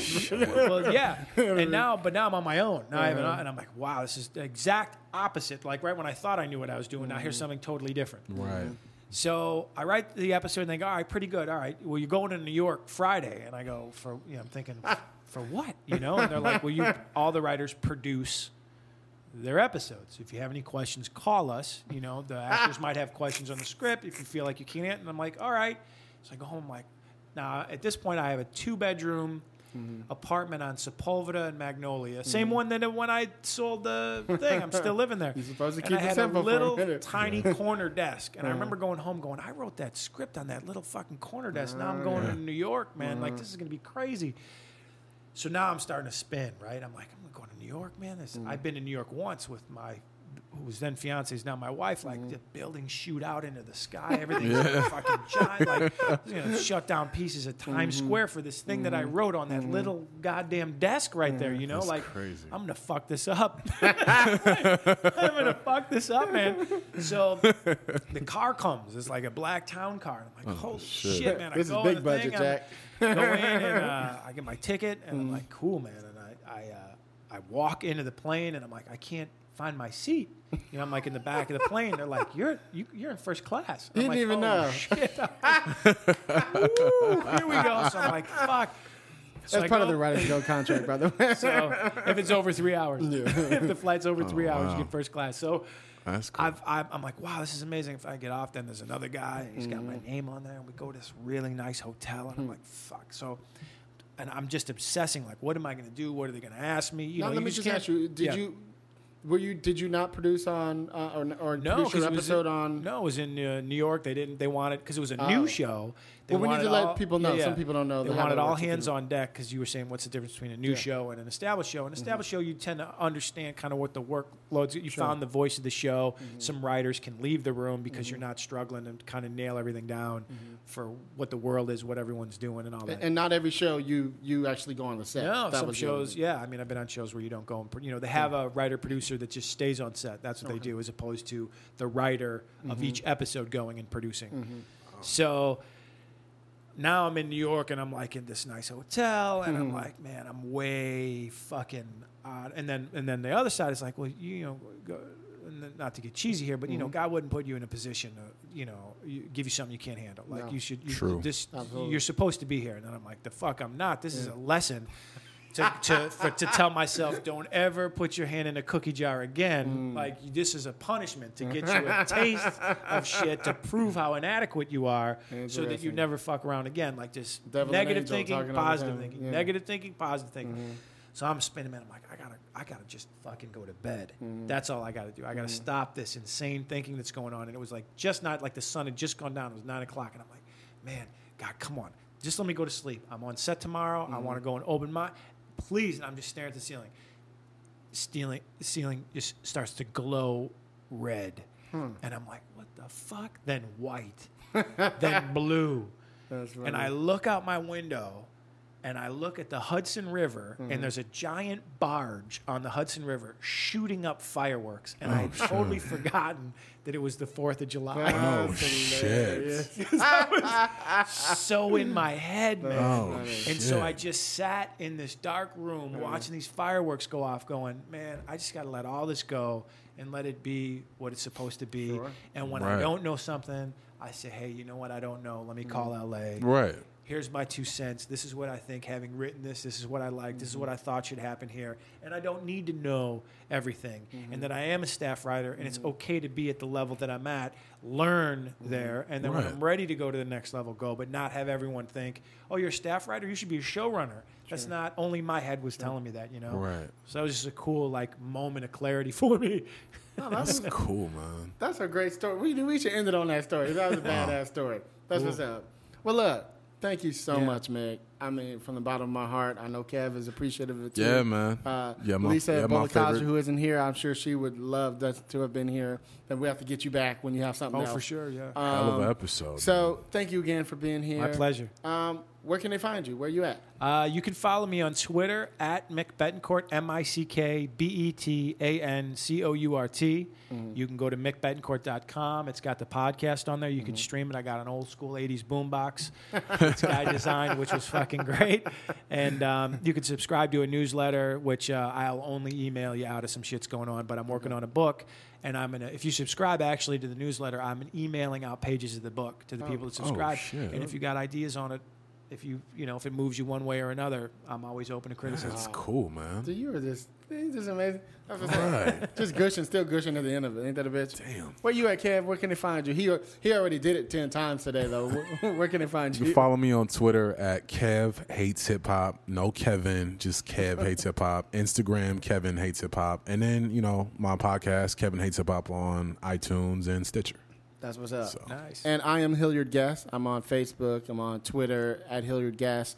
And definitely look us up on um, uh, Room at gmail.com if you guys have any questions or anything, if you want to hit us up. And uh, please, as Mick always says, everybody, go on iTunes, give us a five star review because we need that. That's what's up.